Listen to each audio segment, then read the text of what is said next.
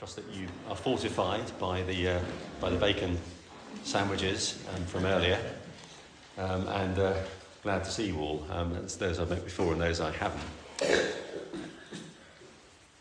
We, um, we're familiar with the idea that togetherness is something which is very valuable, and not being together is, is something which is a liability.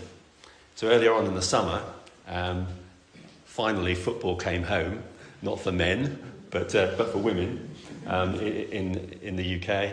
Um, it's with England women um, winning the, um, the European Cup. And that was a, that was a great um, result. And one of the things that has been uh, used to explain their victory is that they were working together as a team. They, they were not so much emphasizing individuals, prima donnas, but they were emphasizing working together. Interestingly, Gareth Southgate at the, the last World Cup had read and sought to implement a book, a motivational book called Belonging. Recognition in sport that working together as a team is, well, a smart idea, really, isn't it? Um, 11 people kind of doing their own thing on a pitch is not so good. Um, 11 people acting together is really helpful. Of course, in the last few weeks, we've, we've seen on the political uh, scene what it means when people don't operate together, when they don't think about being on the same page with other people in their party, um, the Bank of England, the markets, and every other human being um, in the human race. Being together is a really important thing. And, you know, we kind of think about one of the words that might define human beings. And one of the things that defines us as human beings is to relate or relationships. We're made to relate to people. All of us relate to somebody. All of us had a mother.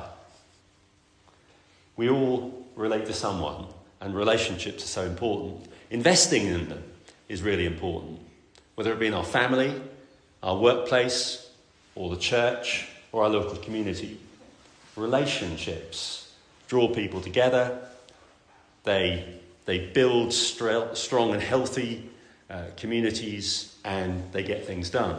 And in the church, um, it's certainly true, isn't it, that where relationships are built and where we make that a priority, it's so important. Someone has said that there, um, there, there are no Christians who are only children. All Christians are part of a family all part of the family of God. So we come to this, um, this first text in, in Psalm 133, which says how good and pleasant it is when brothers and sisters dwell together in unity.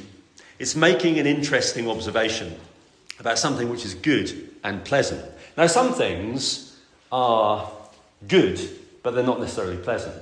Um, some people of a certain age might remember um, the insistence of their parents that they would have a spoonful of cod liver oil um, every day. Now, that was not necessarily pleasant, although apparently it was good for us. And I suppose if you've lived this long, maybe it was. Um, those who have worn a brace on their teeth will, will know that it's not particularly pleasant, particularly when it's being tightened, but it does kind of give you that kind of Hollywood smile.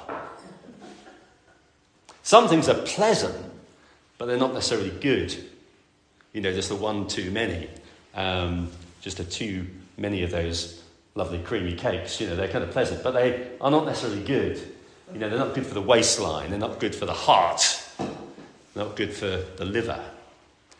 But here is something which is both good and pleasant, something which is really valuable and really delightful. When God's people live together in a way which is harmonious. And they demonstrate that harmony so that it can be seen.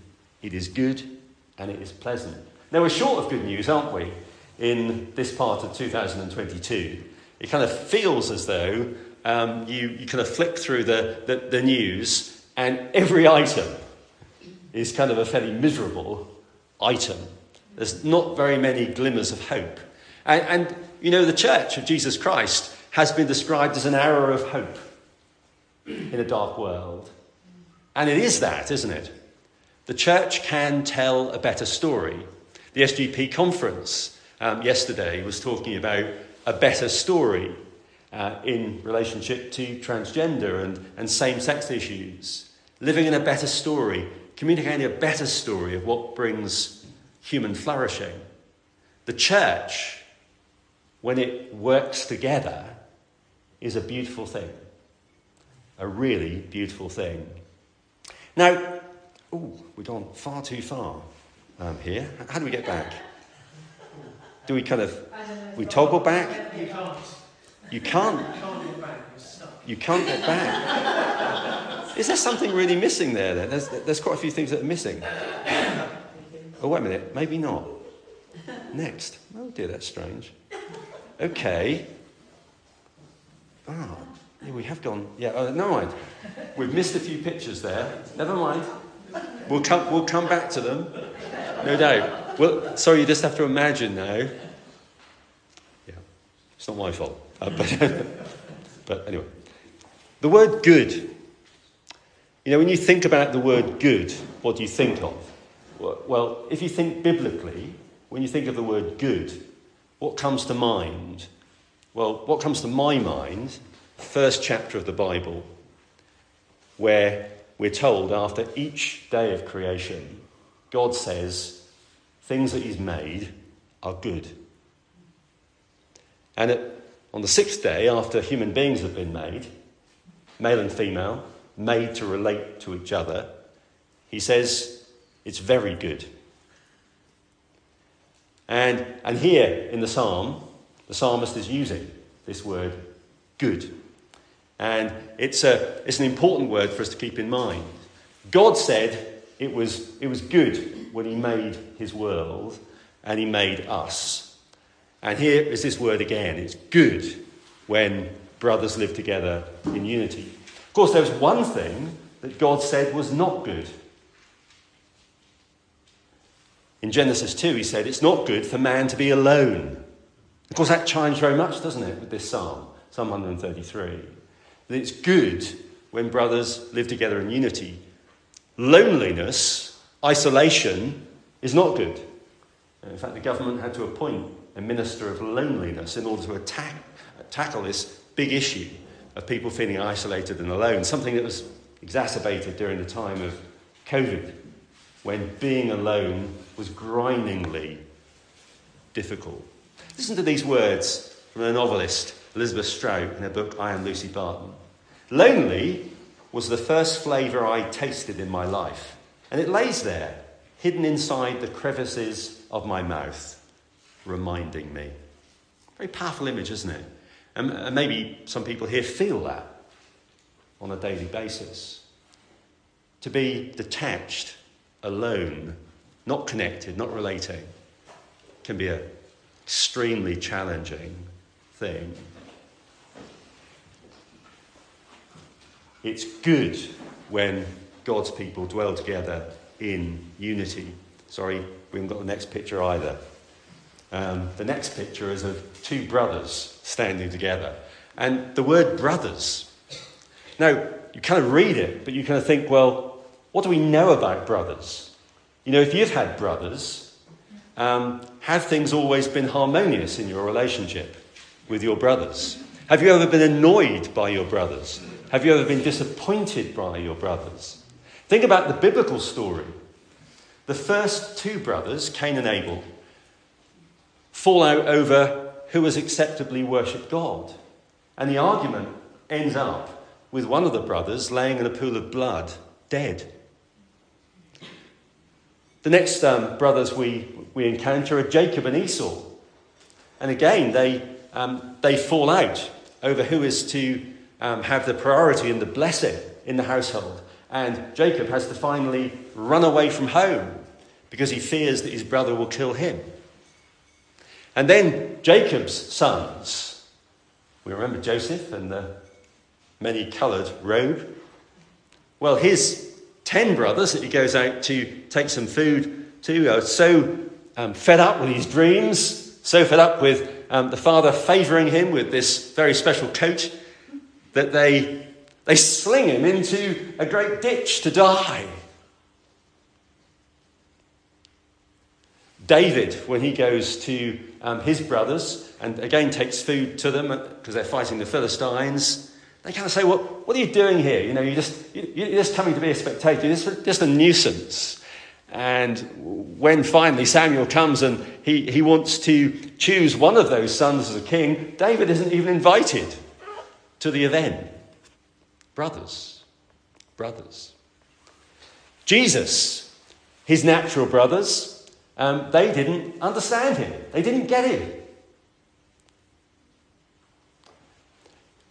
So, biblically, you kind of think of brothers, and there's not a great track record of harmony amongst biblical brothers. So, when Psalm 133 says, How good and pleasant it is when brothers live together, dwell together in unity, he's saying something amazing is happening here.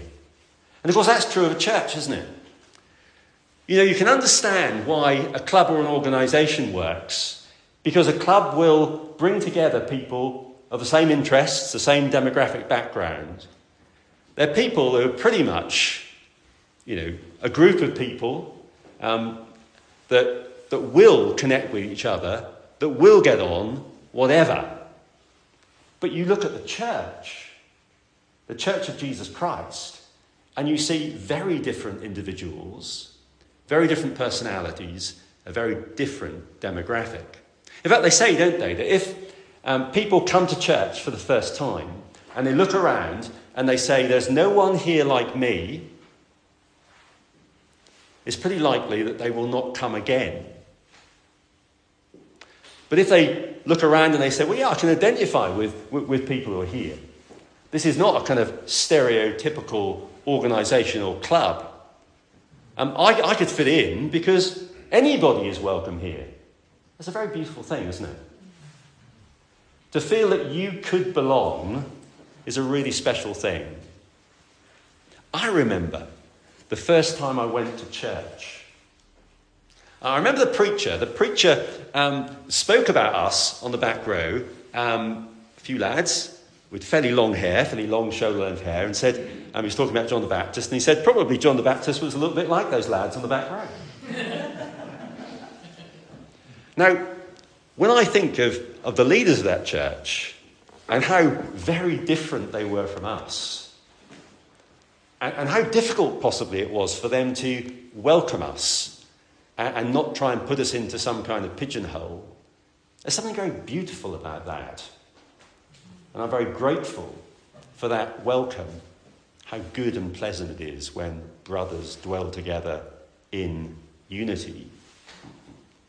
It is a very special thing indeed. And then there is this image, I'm afraid we haven't got a picture for this either, but it's, um, it's, it's oil. It's oil pouring. Um, we, we read there, it's like precious oil poured out on the head, running down on the beard, running down on Aaron's beard, down on the collar of his robe. Now, it's a really kind of very messy kind of illustration, isn't it? I don't know whether you kind of like, I, I hate oil actually. Um, you know, um, I hate washing up pans that have oil in them. It's kind, of, it's kind of not necessarily the most pleasant thing. Some stuff really ought to kind of stay where it is and not kind of get spread around. I remember being on a train once and had a, a bottle of water in my bag. I opened it up and I forgot it was sparkling water. And I forgot I'd been running for the train and Thankfully, it was just water. Of course, some people at the end of Formula One races, they get a really big bottle of champagne and they shake it up and they, they, they take the, the cork off and it sprays all over the team. And of course, it doesn't really make a lot of sense, does it, to kind of spray really expensive champagne around, um, certainly in a time of austerity. But if you just won the Formula One race, well, it kind of does make a bit of, bit of sense, doesn't it? This kind of exuberance, this um, sense of abundance, this sense of abandon. The oil poured out over the head. Now, in the Old Testament, uh, priests were anointed with oil, and, and that's what they're speaking about here, running down on Aaron's beard. And the priests had special garments, and on their garments they had 12 stones, and the 12 stones represented the 12 tribes of Israel. So the oil pouring on Aaron's head and over Aaron's beard and down his shoulders onto his garments um, was symbolic of the, the oil being poured out over him as a symbol, a representative of the whole people of God. This coming together of God's people, this dwelling together in unity, is so special. It's like oil being poured out extravagantly, like the woman who poured out that precious oil ointment over the head of Jesus to show how much she loved him.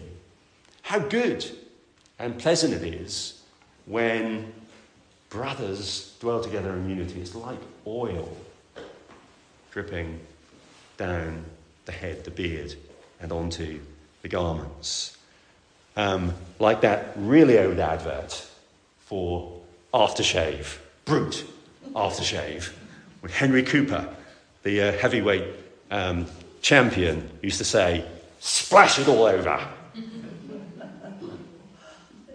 and there is something about being together, just being together, worshipping together, enjoying one another, which is wonderfully delightful and refreshing. I remember um, when I first started going to Latvia, and when I came back to Lancing and came back to Lancing Tab, a couple of things I really enjoyed. One of the things was singing, because it was kind of a bit more difficult to sing. I kind of learned to sing in Latvian, though much of it's phonetic, and I kind of sing by faith that the songs are okay. Um, I love the singing. I love to join together with God's people singing. But I just, I just was glad to be back and see people. It's a good thing. So I'm, I'm back um, in Lancing the next couple of Sundays. I'm not preaching the next couple of Sundays. And I'll get there early for the prayer meeting and I'll then go out and I'll chat to people. Because they're my people. I love them. And they love me. It's a very beautiful thing. It's a refreshing thing. Um, and we're encouraged by that. Well, the second image, and of course, we haven't got the picture, but it's an image. Sorry, we haven't got it. Uh, I don't think, unless it, uh, no, we haven't got, we haven't got it. Anyway, get it. I'll paint the picture. A mountain with dew on the mountain. That's the picture. It's as if the dew of Hermon were falling on Mount Zion. Now, if you've been on the downs today, which probably suggests you're probably fairly crazy. But if you go on the downs um, early in the morning, um, one of the things you, you can encounter is the dampness of the downs because of the dew. Um, but we certainly find that down um, on the coastal part of the downs. Now, um, Mount Hermon, apparently most of the moisture that is experienced on Mount Hermon is, is dew, and it's the equivalent each year of five inches of rain. So the dewfall on Mount Hermon is excessive. You know, you get really wet. Um, by contrast, Mount Zion is bone dry. It's as if the dew of Mount Hermon fell on Sinai. It's, it's saying it's something almost miraculous. You know, if that happened, it would be astonishing, um, a miracle. This should not be. If, Mount, if, if the dew on Mount Hermon falls on Mount Sinai, that's what it's like to be part of the people of God and the delightfulness of being part of the people of God. And of course, the dew refreshes, it brings fertility, it makes things grow, it makes things healthy and flourishing. And of course, when God is at work in his people within the church, drawing them together, making them an arrow of hope, making them a community of love and sharing and togetherness. It is that refreshing thing. It is like dew in a bone dry world. We've said we've got a, a minister of loneliness in, in England. We are in a situation where community is breaking down in many places where society is suffering. And therefore, the church has an opportunity to show that things are different. Hey, we've had this slide for a while. We're going to talk about this slide now. We're in the right place. Emma Scrivener. She's married to a, an evangelist in Eastbourne called Glen Scrivener. And she's written a book. She's written a book about her experience of eating disorders and the self harm that has arisen out of those eating disorders. And she says something very significant in, in the book, A New Day. She says that the church has helped her to navigate her eating disorders and her desire to engage in self harm. She says the church, and she gives 30 reasons why the church has enabled her to, um, to have hope rather than despair in that situation. Church is a place to remember the past, she says. And we're going to go quickly with these. To let go of the past. Because I can't love God until I know that He loves me. To be connected. To quiet my soul. To wake up from self absorption. To know who I am and where I belong. Because the Bible tells us it is vital. Don't give up the uh, assembling of yourselves together. To reflect on my week and see it through God's eyes. To gain hope and strength for what is ahead and what, for what has been. To learn how to live. To learn how to die. Because the church is less when I'm not there. Because I need my family around me. Because others' words to my soul are more powerful than my own. Because we are united in Jesus, so that I can share my burdens and carry those of others. To see what God is doing in other people.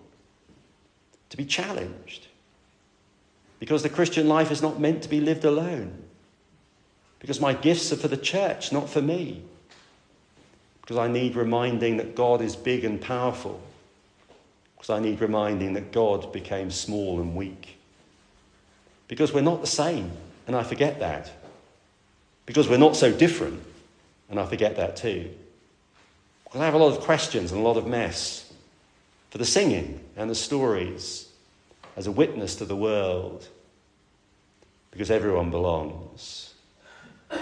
Because church refocuses me and helps me to see life as it really is.